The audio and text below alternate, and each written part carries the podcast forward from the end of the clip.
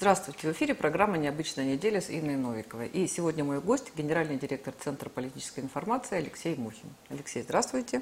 Здравствуйте.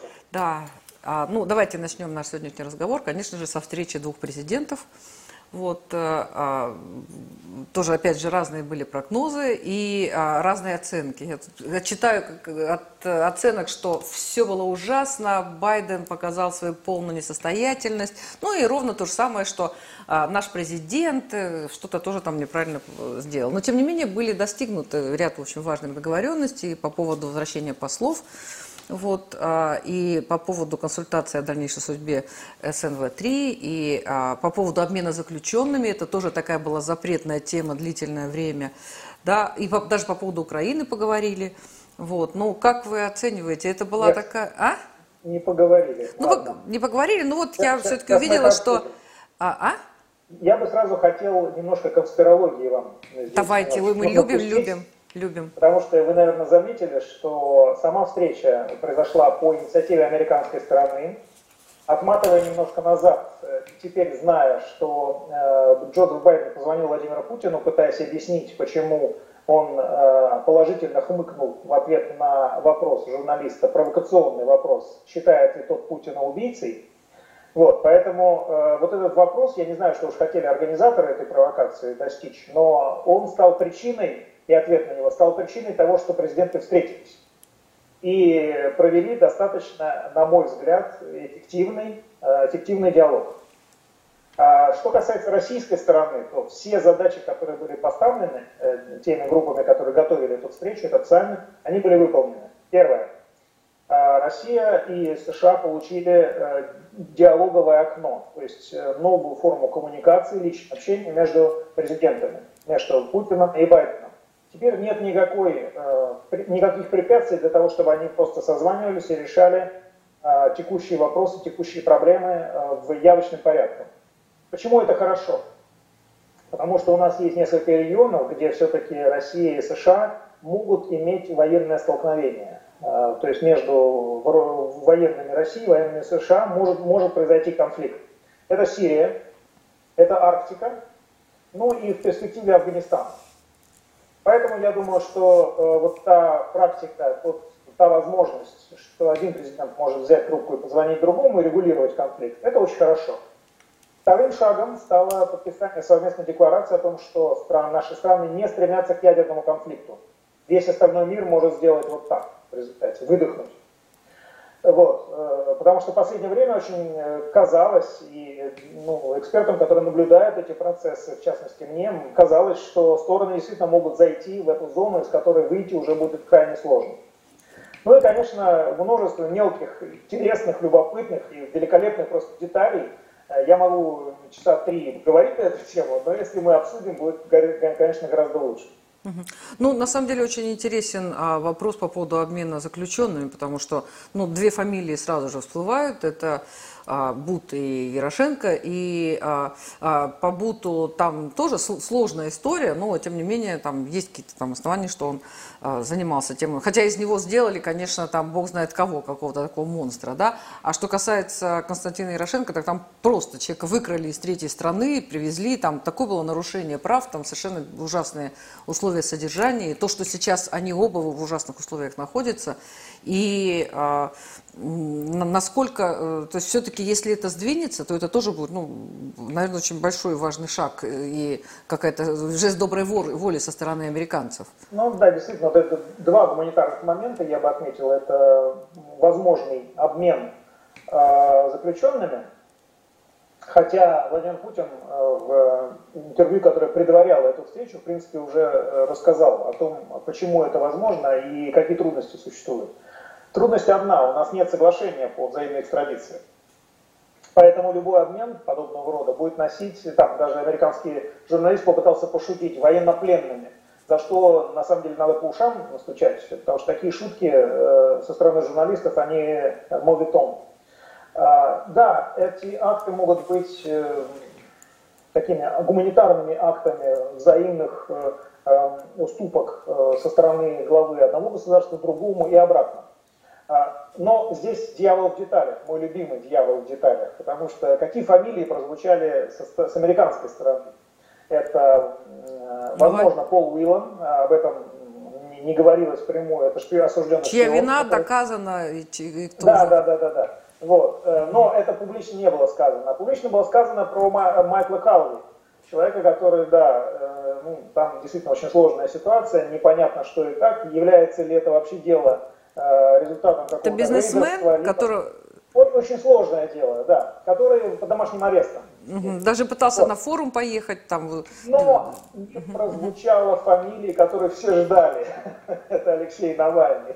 Да, к э, печали тех, кто ратует за его судьбу. Э, для американской стороны этот человек оказался ничтожен просто. Ну, он даже, даже о нем не говорит. Ну, он сделал свое дело, и все, зачем? Со стороны журналистов были будировать эту тему, но я не уверен, что президенты об этом говорили.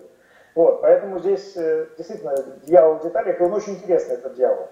А вы говорите по поводу а, того, что нет соглашения об обмене. Помните историю вот с Анной Чапман, когда 10 наших разведчиков а, вернулись в Россию, а, там Скрипаля получили? Это, там... это не в рамках соглашения, это был вот тот самый гуманитарный обмен, обмен шпионами, условными шпионами, потому что Бутина, конечно, никакой не шпион. А Бутина была позже, я говорю про... Бутина позже, она просто отсидела и вышла. Ну, да. Буси, Бутина там вообще какая-то совершенно тоже нелепая история, и тоже там такая не очень-то законная. Потому что там ее вина не, было, не была доказана. Я так. не стал бы говорить о том, что она незаконная, потому что, да, эм, деятельность, которой занималась Бутина, она за уши притянута к иноагентской. Ее назначили агентом, ее осудили как незарегистрированного иноагента. Вот, но потом э, отпустили благодаря, ну, она отбыла часть срока и была экстрадирована в Россию, где, естественно, вышла. Uh-huh. Поэтому здесь, э, здесь ситуация очень сложная, я бы не стал углубляться здесь в дебри юридические. Алексей, интересно на самом деле по поводу Афганистана, да, то, что американцы уходят, в общем, бесславно они уходят из Афганистана. Для нас это большая проблема. А, Мы не знаем, да. бесславно или нет, это зависит от того, какие цели они ставили. Если они ставили целью увеличить наркотрафик в Европу ну, через Россию, ну я это имела в виду. Цели они добились. Если они ставили цель Э, разрушить страну, ее политическую систему. Этой цели они добились, понимаете? Ну, вот, а поэтому тут какие, смотря какие цели они ставят. Ну, понимаете, они же не могут эти цели назвать, они же должны говорить, что мы пришли дать вам волю и мир, понимаете? Как обычно это, они, как они, обычно... Да, бесславно уходят, да. Да, а, но а, вы сказали о том, что, не дай бог, чтобы какие-то были противостояния а, по поводу, между США и Россией по поводу Афганистана. А что, ну, Россия имеет какие-то амбиции по поводу... Ну, я понимаю, для нас это очень важный и интересный участок, очень важный и опасный, но мы разве готовы как-то возвращаться в Афганистан? Помните, как президенту Путину задали вопрос на эту тему, что вот Дональд Трамп объявил о том, что американцы уходят из Афганистана. И что он ответил? Он ответил, это слишком хорошо, чтобы быть правдой. И я здесь согласен с президентом, потому что американцы, объявляя выход из Афганистана, конечно же, оттуда не уходят. Конечно же, инфраструктура НАТО там остается. Уже известно, что турки будут контролировать Кабульский аэропорт. Понятно, что там останутся частные военные компании, которые неотличимы, что называется, от регулярных военных сил американских. Поэтому и понятно, что мы там тоже будем играть какую-то роль по той простой причине, что это наше южное подбрюшье э, рядом, несмотря на то, что мы не граничим с Афганистаном, но тем не менее э, угроза оттуда исходит и нам придется договориться с талибами. И здесь мы можем действительно встретиться в горах, встретиться с э, нашими американскими партнерами. И будет очень неприятно. Ну вот еще ситуация с Украиной. Ну, Украина, Зеленский что-то он пошел прям в какой-то такой глухой вообще занос, да, в отрыв, потому что у него одно заявление краше другого. Даже не знаешь вообще, что, что цитировать и чем восхищаться.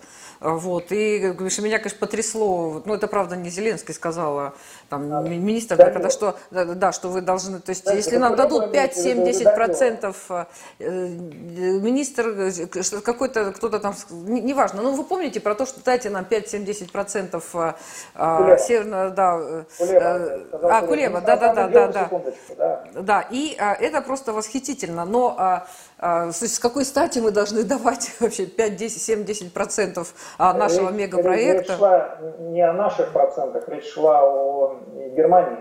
Дело в том, что Украина, конечно, сейчас брыжет буквально разными э, проектами на этот счет, пытаясь прыгнуть в последний вагон уходящего поезда, но претензии их обращены не к нам, они обращены к Германии. Они надеются на помощь США. А зачем Германия им должна будет давать? Которая погрозит пальцем э, Германии и скажет Ангела Меркель, э, когда та будет покидать постканцлером, э, вам необходимо компенсировать вот те потери, которые понесла Украина Почему? из того, что Подождите, я доскажу. Которые вы э, э, ей нанесли, настаивая на Северный поток. Потому что уже понятно, что с Россией на эту тему не договоришься. Россия просто посылает лесом и все.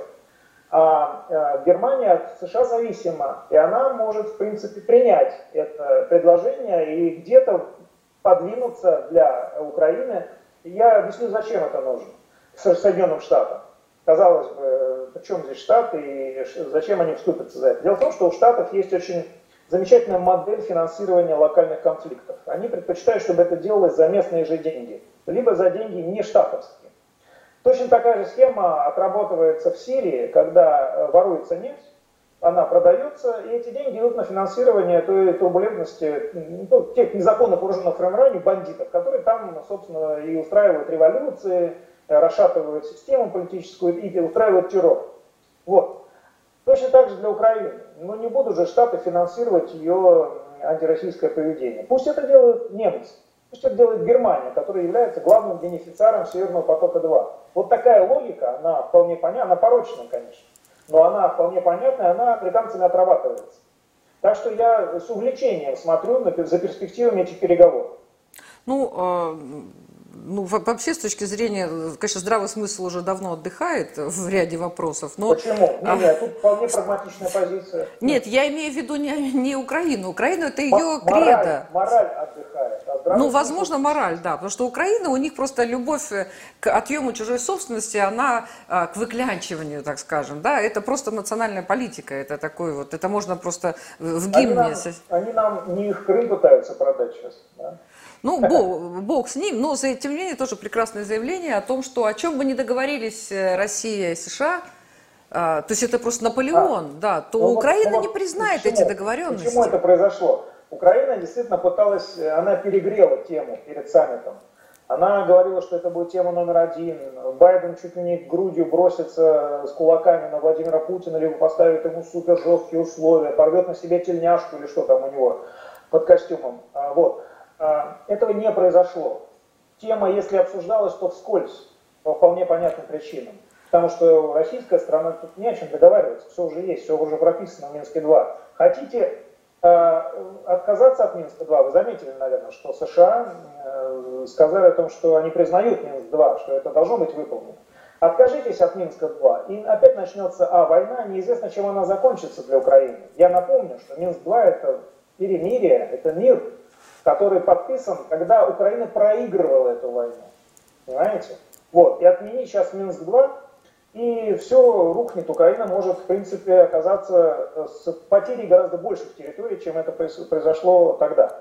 Это первое. Второе. Но Украина и не может выполнить Минск-2, потому что если она это сделает, то она лишится, по крайней мере, 300 миллионов долларов, которые Конгресс выделяет именно на вооруженный конфликт. Поэтому Украина занимает такую двойственную позицию. С одной стороны, она не может выйти из минского формата, потому что это война. А с другой стороны, она не может выполнить Минск-2, потому что это потеря средств. Потеря очень больших средств и военной поддержки со стороны натовских стран. Ну, не натовских скорее, хотя они входят в состав НАТО. Это США, Великобритания и Турция. Эти три страны, собственно, ну и Польша, э, которые сейчас, э, особенно вот Турция и Великобритания, они сейчас играют главную скрипку там. США просто откупаются от Украины. И это очень наглядно продемонстрировано было, на мой взгляд, э, э, Байденом в ходе вот этого женевского формата. Вот такая подвешенная ситуация на Украине. Ну, он же э, позвонил. В женевском формате она не обсуждалась. Это, это миф, это выдумка, это имитационная какая-то политика, которую ведут Киев, который по понятным причинам, понимая, что не он, он не является предметом обсуждения, он пытался имитировать, что да, все это было и так далее. Поэтому такая мифологизация со стороны там, Кулебы, Данила, Данилова и так далее идет э, наброс просто информации, заполнение информационного пространства э, какими-то тезисами, которые к реальности не имеют никакого отношения. Но они имеют отношение к имитационной дипломатии, которую ведет Украина сейчас. Ну, был же звонок Байдена а, Зеленскому. Э, Украина потому, же вся это обсуждала. Потому что Зеленский прямо пригрозил, что он э, откроет э, коррупционное дело в отношении семейства Байдена. Конечно, был звонок. Ему просто настучали по ушам и все, Зеленскому. Ну, возможно, да. Ну, на самом деле, еще важная тема такая а, по поводу, вот это вот э, уже набило оскомину всем по поводу этих вот э, киберхакеров а, из России. То есть это тоже такая это мощная армия, да, а, и которая давайте, участвует давайте, везде. Давайте сразу договоримся. Существует, да, киберпротивостояние. Это, кстати, интересная тема, потому что недавно Соединенные Штаты Америки объявили, что киберпространство может быть э, территорией войны. Это очень важный момент. Почему киберпространство? Во-первых, с помощью кибератак можно действительно нанести очень серьезный материальный ущерб инфраструктуре противника. И это очень активно используется киберподразделениями Штатов. Об этом мы не говорим, мы уже это обсудили, да. А, зато Штаты очень активно обвиняют э, так называемых русских и китайских хакеров в том, что те Э, наносят, э, пытаются либо имитируют э, ущерб американской инфраструктуре. Здесь очень интересно. Дело в том, что под видом русских или китайских хакеров может выступить кто угодно. Я объясню технически на пальцах. Хакерская атака – это атака с, из облака IP-адресов. И э, обвинение строится лишь на том простом основании, что один или несколько этих адресов имеют отношение к России, то есть они российские. Отсюда делается вывод нашими американскими и западными партнерами, что вся хакерская атака либо российская, либо китайская. Будь там какой-то гавайский IP-адрес, можно было обвинить Гавайи, в принципе, понимаете? То есть, когда президент России говорит, ну что, ребята, ну докажите, что это российская хакерская атака, этого просто не происходит. И не может произойти по той простой причине, что в этом области IP-адресов может быть какие угодно IP-адреса. Конечно, находится парочка российских и вперед понеслась. Санкции и все остальное. Вот, к сожалению, э, кибервойна имеет вот такую особенность. Обвинить можно в что угодно, кого угодно и в чем угодно. Ну, при желании. На самом Сейчас деле... желание есть э, субъект Россия, которая является очень удобным субъектом. Она очень терпелива. У нас хороший президент умный, который не делает резких движений, который не подгоняет там грязные ядерные бомбы к э, берегам э, Флориды или Калифорнии, как это вполне могли бы сделать Северная Корея, знаете, которая, кстати, угрожала это сделать в случае эскалации отношений. Вы заметили, наверное, что о Северной Корее все забыли? Все? Именно потому, что она сказала, ребята, мы сейчас вам загрузим какую-нибудь боржу чем-нибудь и подгоним к вашим берегам. И кирдык придет в вашей экономике. Вот и все. Вопрос снят. Больше о Северной Корее и о том, что она противостоит Соединенным Штатам Америки, нет нет даже сведений о северокорейских хакерах, которые на самом деле на правительственном, их правительственном уровне гораздо более активно и агрессивно атакуют э, американские инфраструктурные объекты, нежели там российские, либо кто-то еще. И в этой связи Женевская встреча создала определенные условия, в всяком случае рабочую группу, но я не знаю точно, но, по-моему, создана рабочая группа по координации действий в этой связи. Это крайне важно. Если э, будет совершена какая-то атака, нас не огульно обвинят, а с нами сначала поговорят. Это, конечно, нормально, то, что, то, что должно быть. Но до э, Женевского саммита это, даже этого не было. Нас просто тупо обвиняли во всех э, э грехах и огрехах, э, инфраструктурных э, там каких-то э, проблемах э, в Соединенных Штатах Америки. Это странно, удивительно, не имеет отношения к здравому смыслу вообще. Но это очень прагматичная позиция, потому что всегда есть виновный. Russians did it, русские сделали это. Все это уже мем, понимаете? Ну да. Ну, на самом деле, и э, ситуация, вот суд этот, с, по поводу рейса МН-17, э, тоже как-то он уже давно-давно буксует, но уже сейчас появились, то есть уже были заявления о том, что, ну, американцы, вы сказали, что у вас есть доказательства, но 7 лет прошло, но за 7 лет, ну, что-нибудь покажите. И то, что обнародовали, обнародовали вот, вот эти вот переговоры.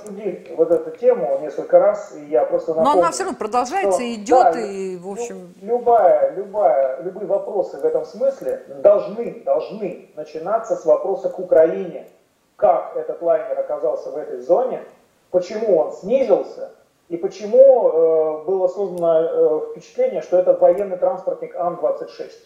Вот это очень интересный вопрос. После ответа на эти вопросы можно продолжать расследование, там выяснять, что на самом деле произошло и так далее. Вот если эти, на эти вопросы украинская сторона даст ответ, а почему-то не, не Нидерланды, А их вроде не даже никто не спрашивает. не задает. Вот. Поэтому, извините, посмотрим, что там будет.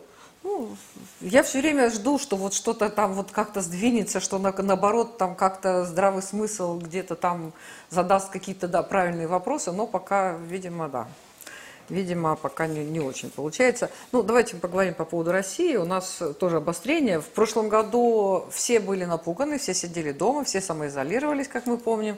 Вот. А весной как-то вроде все нормально, пришло, пришло тепло и все ушло. Вернее, страшный вирус ушел, и все лето мы прожили достаточно спокойно. Вот. А сейчас у нас совершенно другая история. И сейчас, э, ну, я просто удивляюсь, какие тут баталии, причем везде, и в поликлиниках, и в магазинах, а уж про социальные сети, про мессенджеры, про вот эти группы говорить не стоит, потому что просто люди, вот помните там, когда э, в 2014 году бились, там, кто за Украину, кто против, чей Крым, э, тоже там, там, там вешали себе белые ленточки, там куча людей просто рассорились в соцсетях. Вот сейчас какая-то похожая ситуация, накал страстей просто сумасшедший как бы антипрививочники, а, либо там за прививочники. А, и а, государство ну, наверное, все-таки нужна была какая-то внятная кампания по развеиванию мифов, которые входят вокруг этих прививок, потому что то, что там э, сейчас я видела, когда там Запашный говорит, я сделал прививку, ну, наверное, это недостаточно, там какие-то еще актеры, вот, и вот это вот вся, а в итоге теперь работодатель должен штрафовать работников, которые не сделали прививку, а государство самоустранилась. В общем, у нас ситуация, ну, такой, очень сложная, так скажем, сейчас. И что с этим делать, и кого слушать, и как правильно, вот как вы все это видите. И ну, по-человечески ну, тоже, но, да. Но, но, но не устранилась. Я здесь с вами поспорю, потому что на федеральном уровне продолжают работать оперативные штабы, продолжают выделяться средства. На, на региональном уровне с разной степенью успешности действуют региональные власти. В Москве так, в Питере так, в других регионах по-другому. А, есть проблемы но ситуация пока не неуправляема. Здесь я испытываю осторожный оптимизм.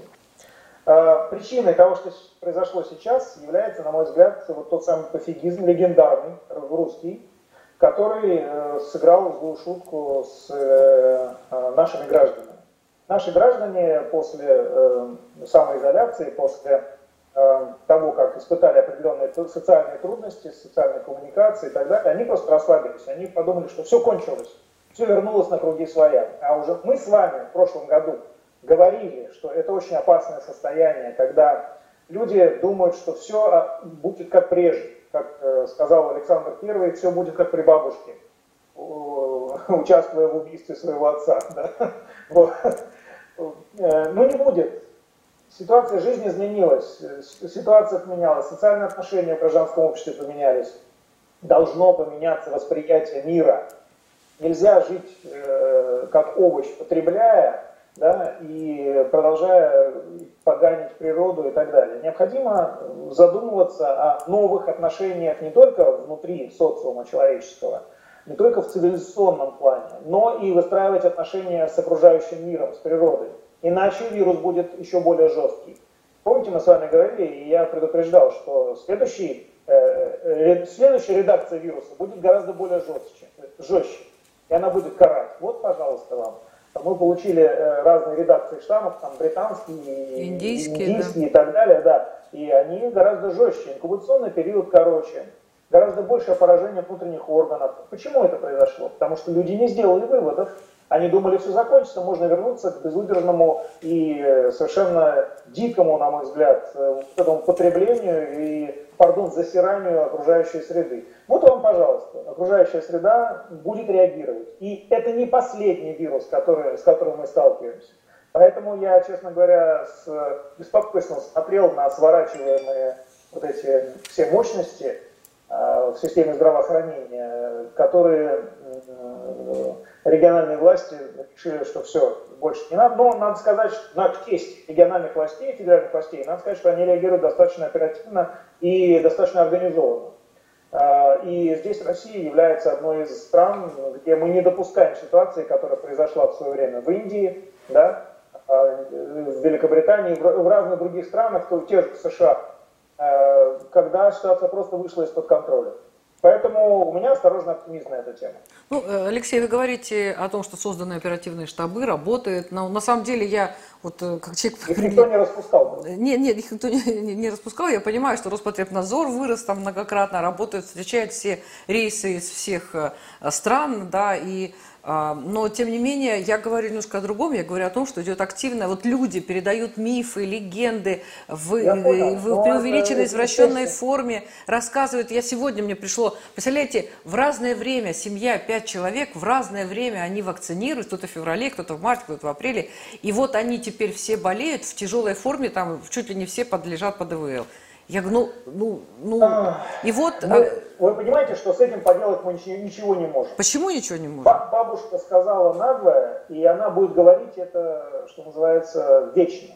Потому что такова человеческая природа. Сарафанное радио, слухи, страхи, фобии и так далее. Это все сопровождает э, человеческое общество на протяжении веков.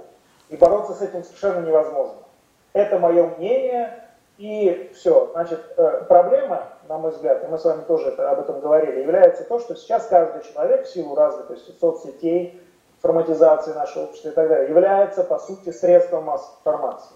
И любой его, любая его глупая мысль, не знаю, там, э, эмоция, выраженная в, в написании там, поста, или чего-то, она становится мгновенно, становится достоянием общественности. А там уже ребята в, нужном, в нужную сторону разгоняют эту информацию. Э, есть группы, которые работают в интересах там, фармакологических компаний, которые э, производят чудодейственные лекарства от ковид, да? которые тут же тебе контекстную рекламу дают, а вот смотри, здесь замечательно. Есть э, хейтеры, которые любое действие власти интерпретируют как враждебное по отношению к гражданскому обществу, пытаются поссорить органы власти и гражданское общество. Хотя логика подсказывает, что в такие моменты нужна мобилизация, нужна, нужно объединение, нужна симфония, то есть сбалансированное отношение между обществом и государством. Но э, в соцсетях, э, безусловно, разгоняются вещи, которые противоречат этому, потому что есть заинтересанты, вполне себе хорошо оплачивают. Ну, чтобы разгонять такие слухи, наводить панику и говорить, что русская вакцина не годится и так далее. А есть и с другой стороны э, заинтересанты, которые говорят, что западные вакцины никуда не годятся.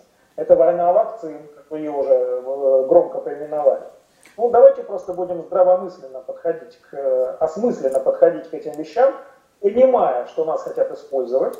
Вот, и будем сохранять спокойствие, не поддаваться панике и принимать решения самостоятельно. Вот я, например, вакцинировался. Это было осознанное решение, я очень долго к этому ушел. Эм, советовался со многими врачами, советовался со специалистами и так далее.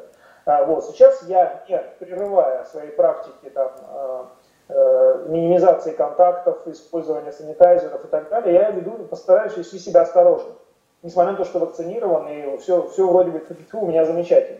Вот. Но я контактирую с большим количеством людей, я считаю, я чувствую себя ответственно, потому что я действительно могу стать источником заразы. Именно поэтому я вакцинировался. Хотя я э, противник прививок, если честно.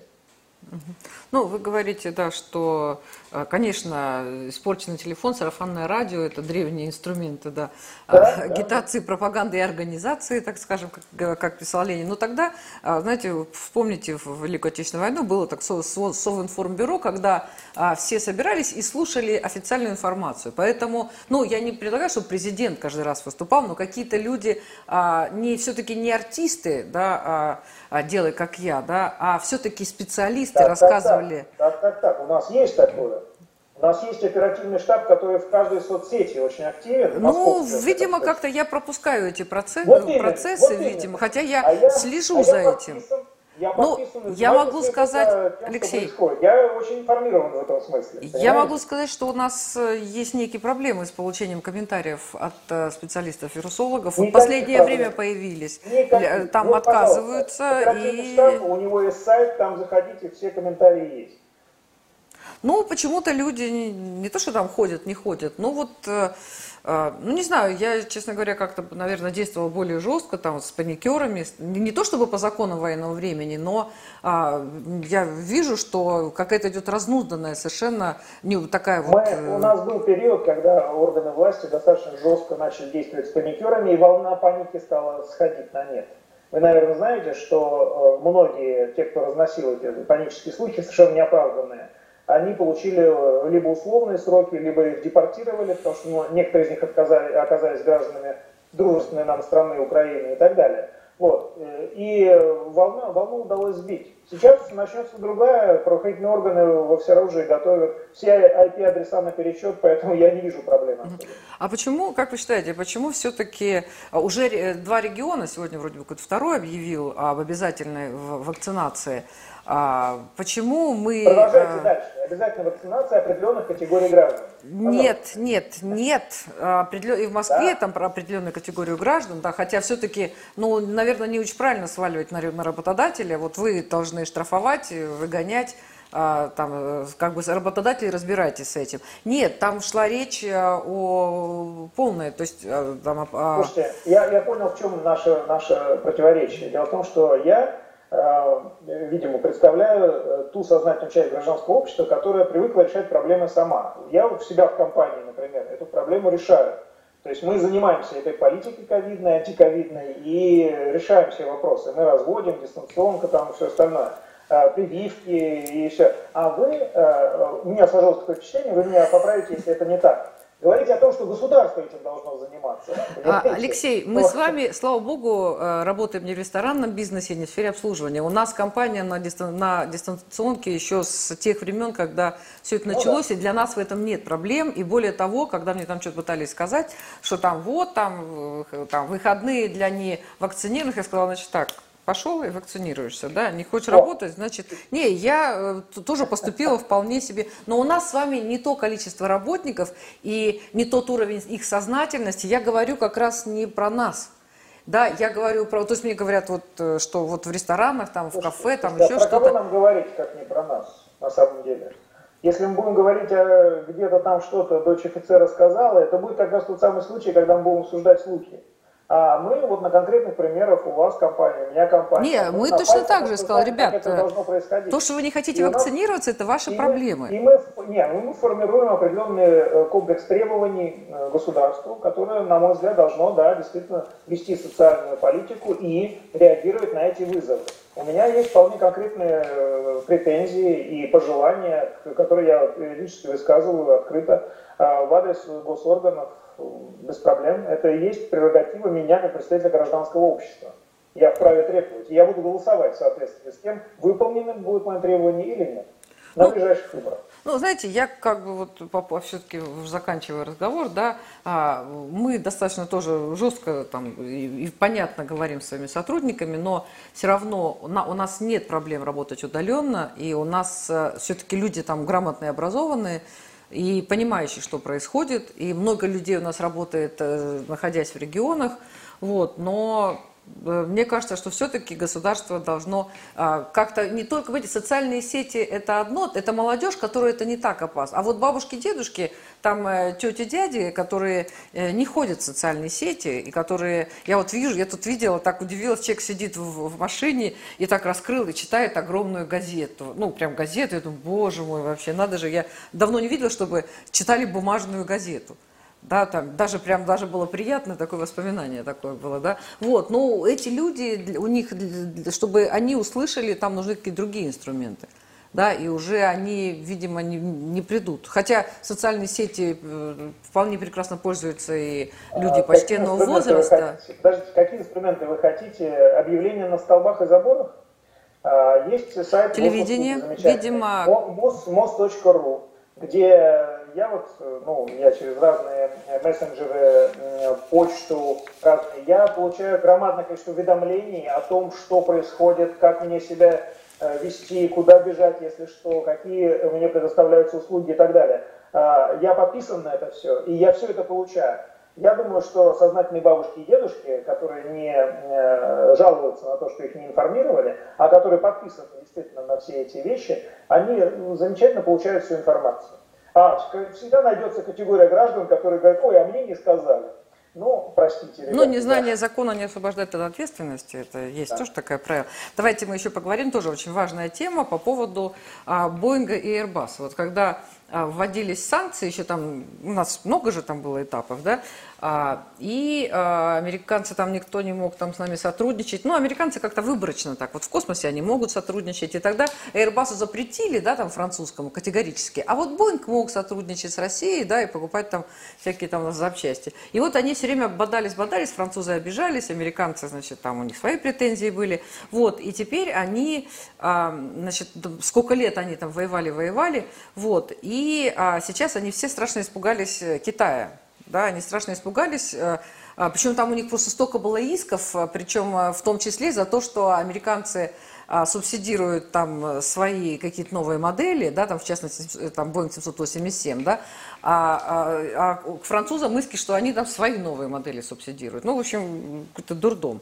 Вот. И теперь они боятся, что а, китайские самолеты а, могут э, вообще потеснить и убрать вообще с рынка а, гражданских самолетов вот эти вот обе модели, так же, как в свое время наши замечательные Ту-154, Ту-134, там Ил-86 были, ну, там хорошие были самолеты у нас, и они тоже все исчезли.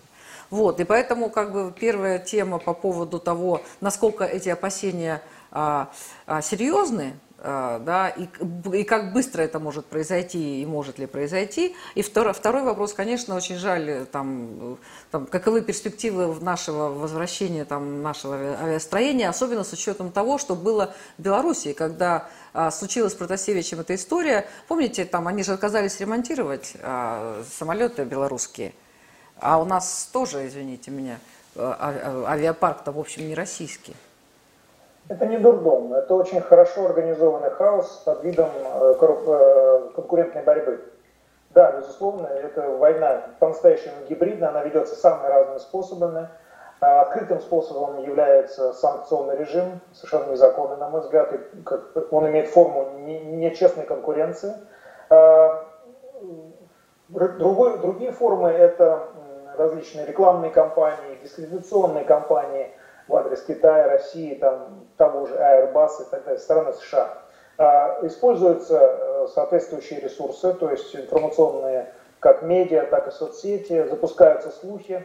Я думаю, что э, это мы, мы уже давно варимся в этом котле, мы уже давно пробуем этот супчик на вкус и так далее. Поэтому я не понимаю, почему это вызывает удивление. Да, американцы упростили модели взаимодействия с не только конкурентами России и Китай, но и партнерами в Европейском Союзе. Последние запрещали, союзниками так не поступают, но никто не обратил на это никакого внимания и не будет обращать.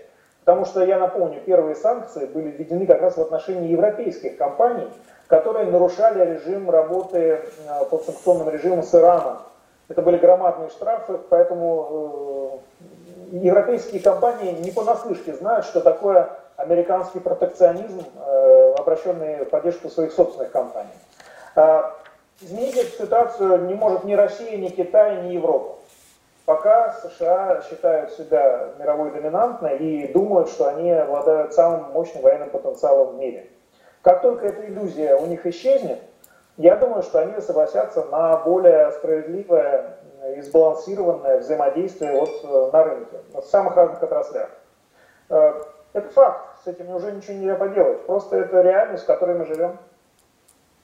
Ну да, реальность, она все интереснее и интереснее. Да, ну вот еще одна реальность, да, э, у нас сейчас ведь, ну, еще не в, не в разгаре, но так уже в хорошей форме туристический сезон.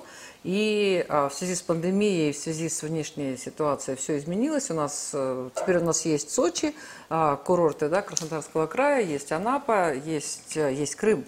И цены космические, просто, ну, просто неприлично космические. Вот эти заявления, удивительно, что заявления а, самых там высоких наших чиновников о том, ну как же так, что же за безобразие, потому что ну, цены, ну что значит неделя отдыха стоит 390 тысяч на двоих, ну это просто, это просто безобразие. Но а сейчас то, что произошло в прекрасном городе Ялта, откуда я вот совсем недавно вернулась, а, и когда там, мне прислали кадры оттуда, это просто, ну, это, это катаклизм. Это катаклизм, это ужас, это а, а, и, насколько я понимаю, там сейчас э, там уже идет речь, город закрыт, идет речь об эвакуации, ну, частичной, хотя вот там какой-то, да. Ну, еще вчера был с Аксеновым скандал, что он там плыл на лодке, а за ним спасатели.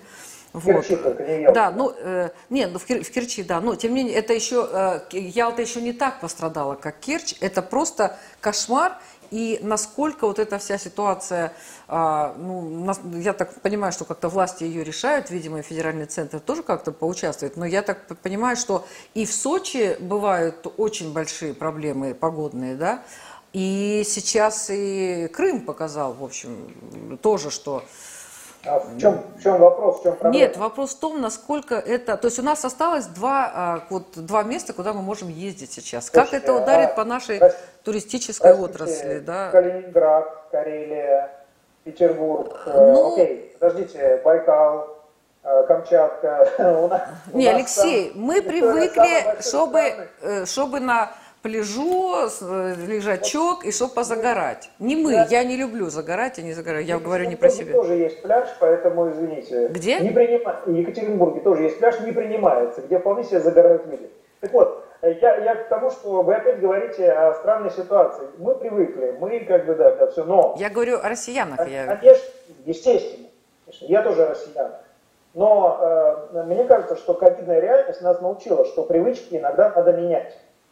Э, и действовать исходя из тех угроз, вызовов, которые формируются. Вот что мешало гражданам, например, зная о том, что подобная ситуация сложится, что первый раз Турцию закрывают, Египет открыт и так далее. Нет. Что мешало заранее купить путевки? Я не оправдываю. Я не оправдываю не очень честных ательеров и так далее, которые задрали цены. Я не оправдываю авиакомпании, которые этим занимаются. Это прерогатива правоохранительных органов, наших законодателей, исполнительной вертикали, сейчас призвать их в порядок. Ситуация чудовищная по несправедливости. Я согласен, я сам жертва этих всех обстоятельств. Вот. Поэтому э, вот эта часть э, э работы э, никто не снимал по обязательства по регулированию. Федеральная антимонопольная служба должна этим заниматься. Должны профильные э, надзоры этим заниматься, да. Но уж извините, с погодой, э, как, как, как говорится, здесь не властны. Здесь мы можем насмешить Бога, рассказав ему о своих планах. Но я не могу принять то, что э, граждане привыкли отдыхать в Сочи, Ялте и так далее, и все. На море. Да, на море. Но в конце концов привычки, я вам говорю, вот наша ковидная реальность нас должна научить, что привычки надо менять. И мы должны э, гибко подходить к организации собственного отдыха. Э, это здорово, э, лежать на пляжу, э, об, обжариваться и так далее, Возможно, настало время э, поехать на севера, посмотреть, как там живут люди. Извините. Это, знаете, шутка такая, да, когда страна-то у нас большая, где-то я прочитала, что раньше я думала, что богатые люди а, летают в Европу, а посмотрев на билеты, я понял, что богатые люди летают в Якутию. Вот, это еще один э, э вариант, который, над которым, собственно, вот э, мы работаем и э, рекомендуем, в том числе через законодательные органы и через исполнительную вертикаль, регулировать вот эти вещи, вот эти потоки, я имею в виду цены. Но тут все упирается, конечно, в очень ограниченные э, емкости аэропортов. У нас очень много закрытых аэропортов, или они пришли в негодность. И, конечно, местные авиалинии, малая авиация и так далее. А, я об этом писал еще 10 лет назад, к сожалению, но никакого резонанса э, не не получились. Не только я один, конечно. Многие эксперты писали о том, что это необходимо делать, как необходимо готовиться к новой реальности, путешествия внутри страны. Это было вот э, сразу перед, ну, перед введением санкций и сразу после введения санкций. Вот. Но, к сожалению, наши э, вопли об этом не были услышаны. У меня в этой связи вполне сформированы претензии к очень конкретным людям, которых, что называется, я как политиков никогда не буду поддерживать. Ну, на самом деле, Россия – это фантастическая страна, и у нас есть потрясающие места, да, но я там что-то где-то видела, и это стоит того, чтобы тут не хватит жизни, чтобы проехать и увидеть самое интересное, но у нас э, огромные проблемы с инфраструктурой, с гостиницами, с дорогами, и, э, ну, помните, там, э, еще когда мы были, там, когда я была там совсем юная, да, то тогда было вполне популярно, хотя уже не так популярно, как у наших родителей, а отдых в палатках, вот там, даже какие-то фильмы, вот они сидят в палатках, там, какие-то варят в я костре. ходил в походы. Ну, я не ходила, я один раз ходила в восьмом классе, но как-то это, видимо, не мой такой любимый вид отдыха, вот, а, но а все-таки мы привыкли, россияне, ну, те, кто едет, у кого есть паспорта, потому что мы помним, что их у 15% населения только э, эти паспорта есть, были раньше, да, вот, но тем не менее э, вот эта ситуация, я не знаю, насколько она вообще решаема. Хотя есть очень много интересных и а, очень комфортных туристических объектов, но они очень дорогие тоже. А, есть очень недорогие, вы знаете.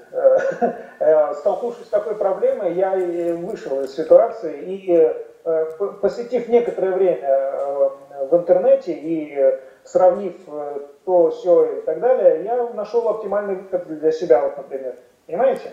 Вот и все. И государство не, не виню в том, что оно не предоставило мне эту возможность выбора. Ну ладно. Я вступил как сознательный гражданин просто. Ну хорошо, нет, так нет, я сам себе найду, как отдохнуть. Вот, все.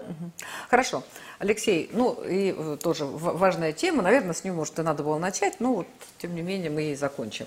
А, все мы долго ждали выборов, сентябрьских 2021 года. Вот сейчас президент подписал указ о том, что они состоятся 19 сентября о назначении выборов депутатов Государственной Думы Федерального собрания Российской Федерации.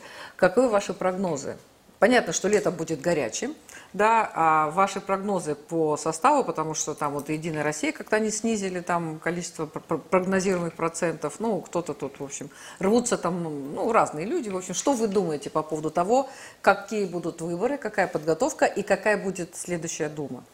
Вы торопитесь, потому что еще не прошли серии съездов, где будут сформированы списки, ни Единая Россия, ни КПРФ, ни ЛДПР, ни Справедливая Россия за правду еще не сформировали списки, не, сформировали, не приняли программы и так далее. Э, условия, в которых будут выбираться Госдума, они будут сложными, они будут ковидными. Э, очень много будет инсинуаций. Э, компания будет безумно интересная, потому что вот судя по тому, как будет Единая Россия готовить, формировать списки, о том, как это будет делать коммунисты, либерал-демократы и справороссы, а также другие партии, мне уже интересно. Будет много новых людей. Но я думаю, что э, корпус Государственной Думы поменяется ну, процентов на 40 максимум. А, я объясню, это вполне это хорошие, хорошие, э, хорошие новости, потому что у нас сформировался корпус законодателей. У нас очень опытные э, депутаты, которые очень эффективны. И дай бог, чтобы эти люди опять прошли на свои места, потому что они составляют костяк, они очень быстро, хорошо разбираются с законами, исправляют ошибки, корректируют законодательство таким образом, чтобы мы довольно легко выходили из разных кризисных ситуаций.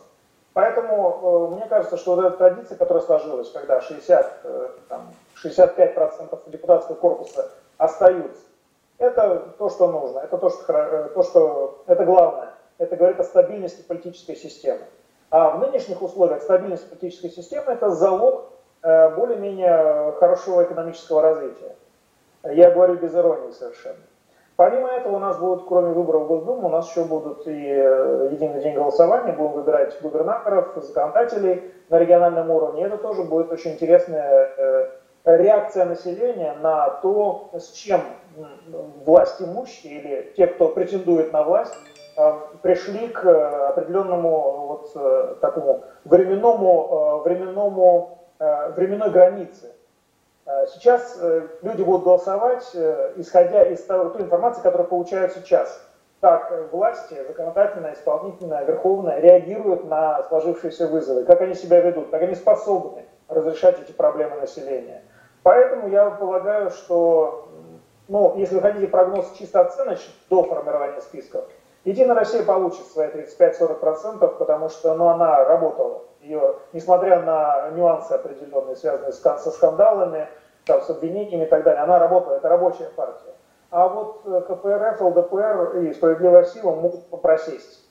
И я надеюсь, что придут на смену партии, которые не являются технологическими проектами, а которые действительно э, наполнены будут энтузиастами, которые будут представлять интересы своих избирателей. В этой связи мне кажется, что наиболее справедливым был бы переход на одномандатные округа и отказ от партийных списков. Это более честная э, э, схема, по которой депутаты получают свои мандаты. Плюс должен, должна быть возможность их отзыва, если он не исполняет свои обязанности. То есть э, избиратели определенного округа должны иметь возможность отзывать депутатов и э, назначать другие, соответственно, ну там процедура простая, да, следующий по популярности просто получает депутатский мандат. Мне кажется, это крайне важно.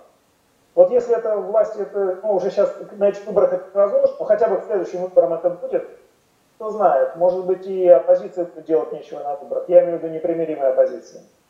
Вообще, я такое тут мнение не так давно услышала. Ну, правда, так оно историческое было, о том, что в Америке там долгое время вообще не разрешали а, партии а, там провозглашать. И вообще, что лучше всегда лучше, когда депутаты, вот как раз те самые одномандатники, да, когда они независимые, и тогда они работают более эффективно. А партия это всегда не свобода, это всегда вот э, плохо для людей. Как вы считаете? Нет, нет, это нет, партийная система более удобна для людей, у которых нет индивидуальности, которые привыкли прятаться за спинами, за партийными списками и так далее. Понимаете? Потому что партийный список, он глухой. Помните, как у, э, у Райкина, э, у Аркадия Райкина была миниатюра? Кто шил костюм? Мы. Вот. Претензий к пуговицам нет? Нет. Претензий нет, пришито намертво. Но, понимаете, есть нюансы. Вот мне кажется, что как раз вот одномандат, система одномандатных э, округов и полностью переход на нее, он в значительной степени сможет э, сделать депутата, которому можно пощупать, которому можно поговорить, которому можно отозвать. И э, это просто система более честная. Который а должен... список это ни о чем просто, я извиняюсь. Ну да, ну на самом деле в первой доме, ну в первой я имею в виду 93 -го года, 95-го потом, да, когда а, половина были а, по партийным спискам, ну половина, а это было 225 человек, это были одномандатники.